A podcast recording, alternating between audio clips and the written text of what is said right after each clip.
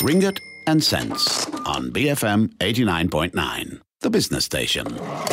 I'm Wong Shou Ning, and this is Ringgit and Cents. BFM just celebrated its 15th birthday, and as part of celebrations and keeping to the theme, we asked what are the 15 things that every investors should know, especially retailers out there. And to help us answer that, founder and chief research officer of Trident Analytics and author of the book What I Learned as an Analyst, Peter Lim, joins us. Thank you for joining us uh, this morning. And a small, I think, declaration. We were once colleagues many moons ago when we were both fund managers. So, really, what's the first thing I should do if I'm want to start that journey? How is it in determining my investment goals and also my risk appetite? Are those the two most important things? I think the first thing is really, you know, you must be have the mindset then that you must be willing to take losses. If you are not willing to take losses, you want a sure win method, then definitely FD is a much safer bet.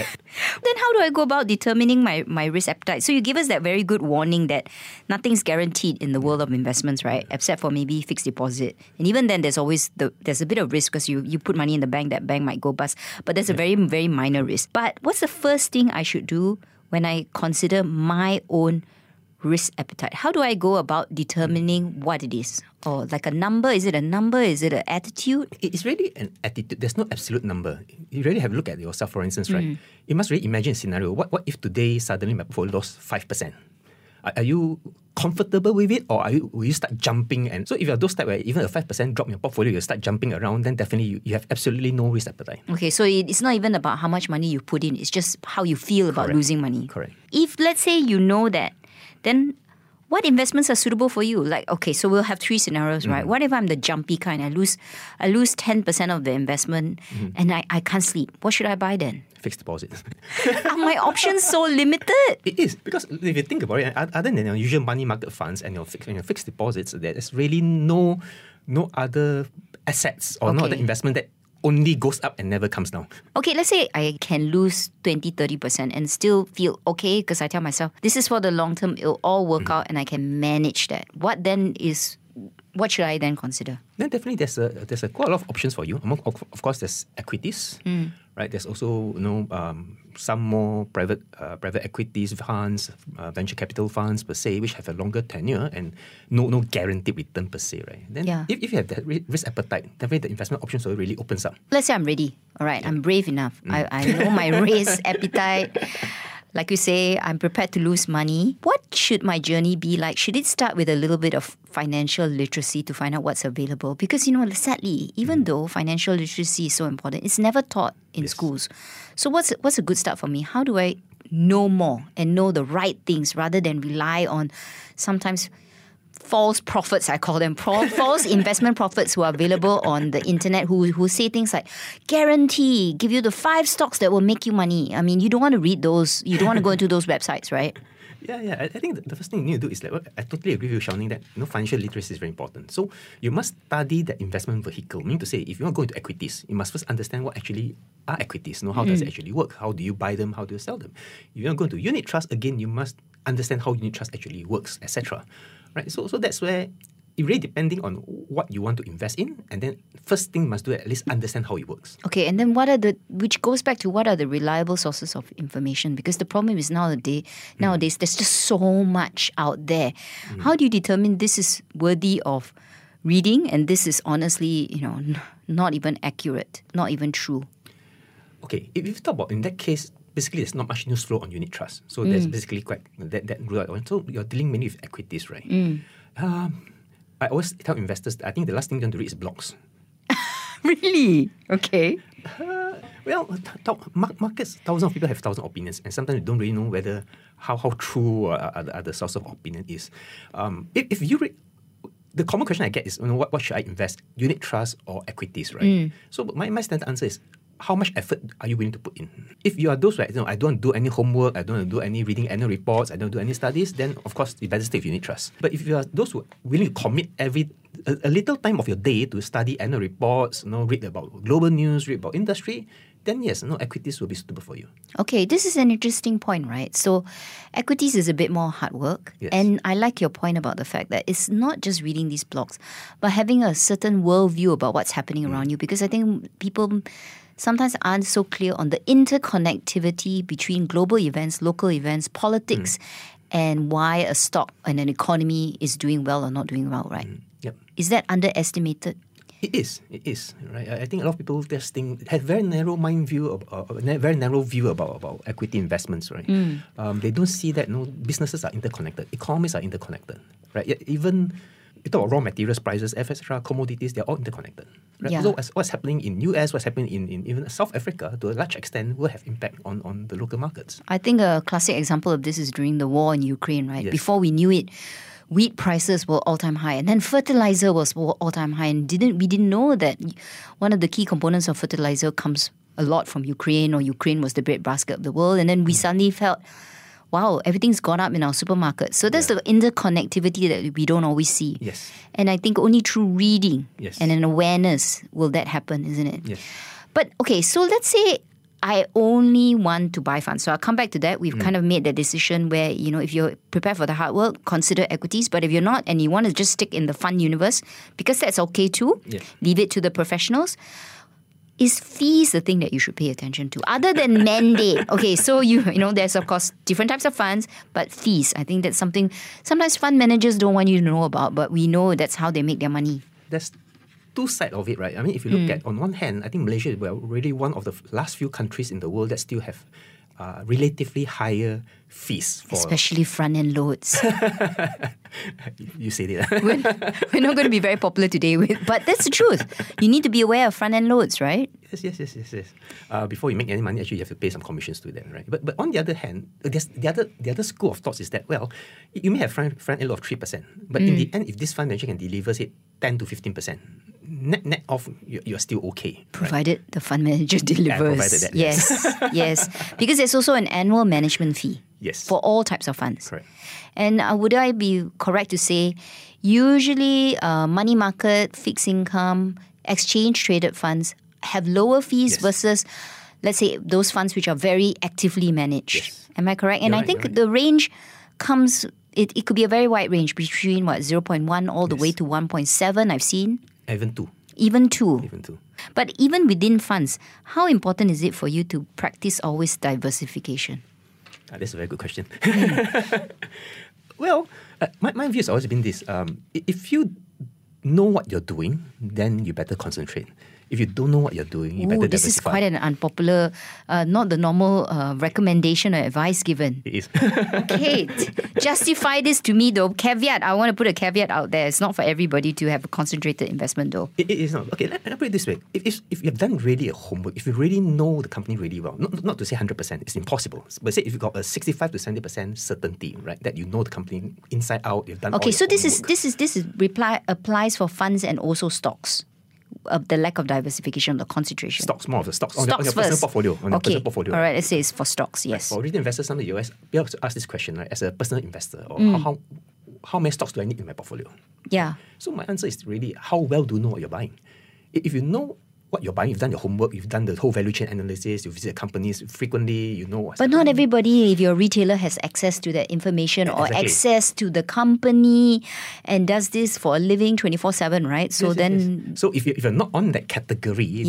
then please diversify. at the end of the day, if you're a retail investor and you're not doing this professionally, diversification does pay off, right? does, it does. So diversify your portfolio, be it stocks. Would you say diversify maybe even between funds? I, I guess that that's Mm. just common sense approach towards investing, right? Yes, yes, yes. Okay. Which then I, I want to ask if you're ready for um, funds, I want to go back to funds. Mm. What about all this general advice like dollar cost averaging and hold for the long term? Is it all true? Okay, the whole concept of dollar cost averaging means to say keep being present in the market. Yes. So, so Because you don't want to time investments, right? That's one of the mantras that we have been told. You Correct, can't time it. That, that I totally agree. But then you see, on, on the other hand, you, you, you must come a point where you must also know what your dollar cost averaging about. Mm. No, it could be a fund that is continuously underperforming, then you'll be dollar averaging cost down all the way. Yeah, it doesn't, yeah. It may not work. Yes, yes. So this has to be ultimately a good investment before you practice dollar co- cost averaging. If it's a bad investment, Please don't. don't don't. Then maybe just time to redeem it, right? Yes. At some point, make that decision. You you don't keep pouring bad money after you know good money after bad. I think that's the point, right? Yes. Uh, and then holding for the long term. What's what's long term? Okay, that's a very good question. I, I think long term is only one part of the equation. I think investors must look at there is two part. two two parts of this that you must understand. What is your targeted return and what is your investment horizon? Okay, now I give you an example. Assuming that I invest in this fund or invest in this stock, okay, my, my target horizon say is two years. And I expect to make 50% in two years. So I got these two parameters 50% return and two years. Wow, I want to buy that fund too, but never mind. What, what if six months down the road, you have hit the 50% return? Well, if you're disciplined, you're supposed to sell. You're supposed to sell, but Yeah. you're, you're not going to tell me that, oh, because I target two years, although I make 50% return, let me hold on until one, another one and a half years, right? It, it doesn't make sense. yeah, so the return priority comes first Correct. before the, the duration. Yes. Yes. People say when I invest, right? I invest, I say our three year time horizon, but what they eliminate is they didn't have that expected return in the next three years. So always have that goal. I think that's very important. On Ringgit and Cents today is the founder and chief research officer of Trident Analytics and author of the book What I Learned as an Analyst, Peter Lim. After the break, buying stocks and what you need to know. BFM 89.9. BFM 89.9. Welcome back to Ringgit and Cents, where I'm speaking to the founder and chief research officer of Trident Analytics and author of the book What I Learned as an Analyst, Peter Lim. Before the break, we were discussing some very practical tips before you even begin your investment journey. Peter, let's spend some time on equity investing, the, your, your favorite topic. This is really a one on one, okay? So, the first step, people need to know this. Mm-hmm. They need to open a brokerage account, right? Yeah. Yeah, because some people go, How do I even begin? Like that day, somebody actually messaged me, mm-hmm. Where should I start? I said, You need to open an account first. If you don't, you can't begin. And then there was like, followed by, Where? What? How? So tell us, why, where, how, what? well, what? Well, all, all the securities firm, right? You, you, you got your May, Maybank Securities, RHB Securities, public. So most firms with these securities at the back, they are. Well, it's regulated, Yeah. right? It's regulated. So it's a Bursa member, it's good to go. yes, correct. Yeah. So open an account with them. But there are plethora of choices, right? Because some do online trading, Mm. some come with a remiser. So you need to know your own. What is your preference? Yes, I I think the trend of these people whenever you do it for online, the argument is that it's very cheap. It's like It is cheap. twelve It- ringgit per trade, but Or like a very low very low. percentage. But then you must understand you're on your own. There is really nobody holding your hands. Mm. On the other hand, if you open account with a remiser, mean to say you execute your trade through a remiser, the advantage is assuming this remiser is a very experienced guy, right? Mm. At least you have somebody who guide you and hold your hand. Maybe suddenly you hear some rumors, hey, this stock is good, and then you decide to jump in. For all you know, your remiser will be caution you, hey, this, this stock is a going stock, you better don't go in, right? At Mm, least there is some advice and some feedback for somebody to actually hold your hand. Okay. So there's a pros and cons to, to both sides. but you pay for the service. That's and it, I mean it is a service. It is a service. You, Yeah. you pay higher charges, but in return, at least there's somebody to guide you. Okay, so know what your preference is. Do you want somebody to hold your hand? Someone to help you do uh, maybe some admin work when it comes to the stocks? Or do you like to do it on your own and you want low fees? Then you choose accordingly. Now, what else should I consider about investing? Because, you know, people don't understand this concept of T plus two now. You know, what is a CDS account? Uh, don't short sell. I mean, these are the terms you keep hearing. What's it all about, Zicheng? These are all, all, all the mechanism of investing equities, right? T plus two mean to say you- need to you need to pay. You know, on T days, the trading day you buy something, assuming you buy Maybank today, you have to make payment by T plus two or two days after the day of its day. Right? CDS basically the account that you know actually holds the security because when you invest in shares like a bank account, right? So the account that actually holds all the shares that you own actually we call it as a CDS account. And you can have multiple broking accounts, right? You're not can have. limited to just one, isn't yes, it? yes, you can have. But all, all will be segregated. If you have a, assuming you have a Maybank and RHB account and you invest Mm. in both, you have a CDS account with Maybank, you have a CDS account with RHB. I'm I'm ready to invest in stocks. It's it has its fair share of risk. What should I consider before I buy a stock? How do I know that this stock is the right one for me? That this is the stock that is going to give me the returns that hmm. I, I like. Well, it depends on, on your method methodology. If you are a trader, right? Mm. trader technically means I, I don't care about what's the business of the company. I just look at charts, I look at the momentum. Then if Ah. I say, oh, I think you can give me 10% return, I'm going to jump in. So that will be your parameters. Okay, so there are some investors like that, but There are that's a not There's quite a lot. that's not easy to do, is it? Yeah, yeah, it's, it's quite hard. It's quite hard. Yeah, I would have to say charting in my lifetime. Yeah, challenging. Okay, what if you're a fundamental investor? You, you have to put in more effort. You have to really put in more work to really understand what is the business, what is the products, you know, what is the competitive advantage, you know, mm. is it sustainable, etc., etc. And ultimately, is it trading at a cheap valuation which is uh, attractive to you? Okay, so we, we alluded to this earlier on. Now, if you're a professional, fine, you have access to the company, mm. you have access to maybe a Bloomberg machine, uh, you, you, your working time, your working life is mm. actually spending analyzing these companies. But what if you're an ordinary Joe? You already have a full time job, but you want to dabble in stocks. I mean, how do you go about knowing enough and be comfortable enough to actually put money in a company. Honestly, it's a full. Inve- I would say investing is a full time job. it is a full time job. But well, there are some people who can't afford to be a full time investor. Then what do you do? I mean, how do you how do you equip yourself to know enough? No, that, that's why I, I remember the first part I mentioned, right? Are, are Mm. you willing to allocate a certain amount of time in your daily life? Ah, Because okay. That means some sacrifices must come. For instance, maybe in the evening or night, you want to dedicate, I'm going to spend two hours every night or three hours every night to actually read about what's happening globally, to study about companies, etc., etc. Then, yeah, equities for you. But if you're like, no, I'm not going to do any work at night, then really, you really need to reconsider whether if going to equities is suitable for you. Can that be possible, or do I need to do less homework if I buy selected counters? You know what I mean? Like I choose those stocks which are known to be defensive, mm. dividend paying. Then would I need to pay as much attention? There's really no defensive stocks, to be honest. I mean, look at the up period where so-called your banks also lost 20, 30% over the years, right? So there's really no no such thing as defensive stocks. So whatever it is, you need to put in the time. You need to do the homework. You need to do your reading, right? If you're interested in stocks. Unfortunately, yes. And then, but a lot of people buy stocks based on what they hear. Mm. You know, so and so told them this. I got a tip from X, What's mm. your advice to investors who perhaps, you know, want believe in or think that this is the right investing approach? Well, remember our time, right? You know, we, we when we were fund managers, we also receive so-called news from brokers, right? I think the reality is even at the fund manager level, when we receive the news, it's already at quite the tail end. Yes. So can you imagine when it start to reach your years at the retail level, is I think the party is already far from, it's already over. So verify your information. Check, check, check, and check again, right?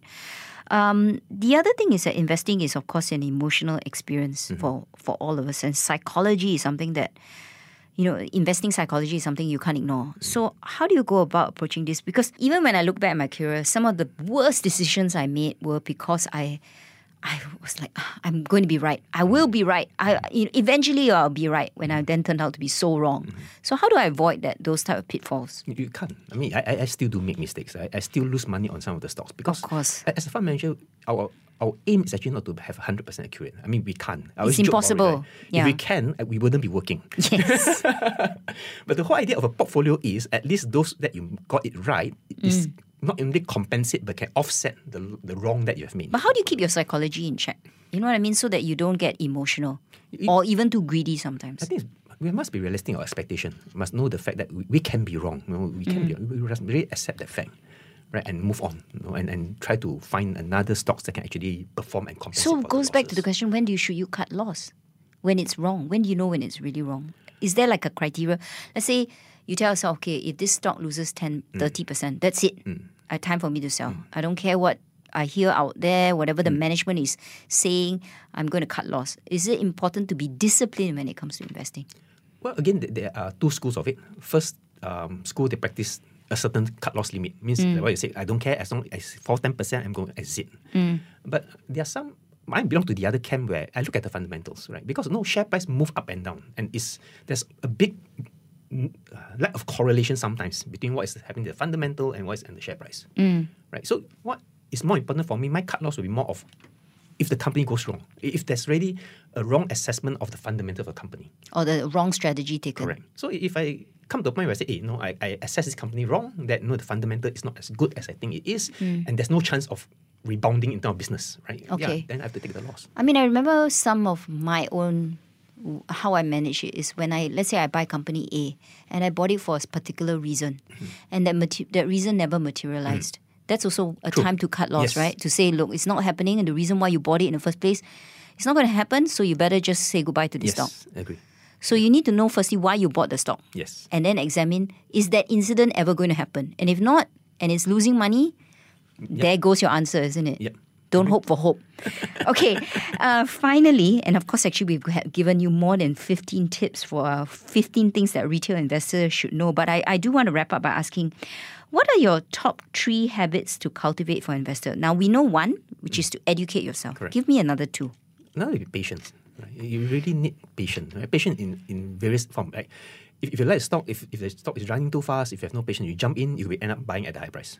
Or on the other hand, if the price is falling and you have no patience to wait, you will end up selling before the, the rebound happens, right? Mm. And, and third, you must always have uh, the ability to withstand losses. Ah. Right. So that means don't borrow, don't do margin. No, no, don't no margin. Actually, I, I'm, I'm, I always advise don't don't always invest with the cash that you have, and never go into margins. Okay. I think banks would don't like to hear this. No, it's true. It's very sensible advice, right? On that note, thank you for your time today on and Cents was Peter Lim, founder and chief research officer of Trident Analytics and author of the book What I Learned as an Analyst. I'm Wong Shou Ning, BFM 89.9. You have been listening to a podcast from BFM 89.9, the business station. For more stories of the same kind, download the BFM app.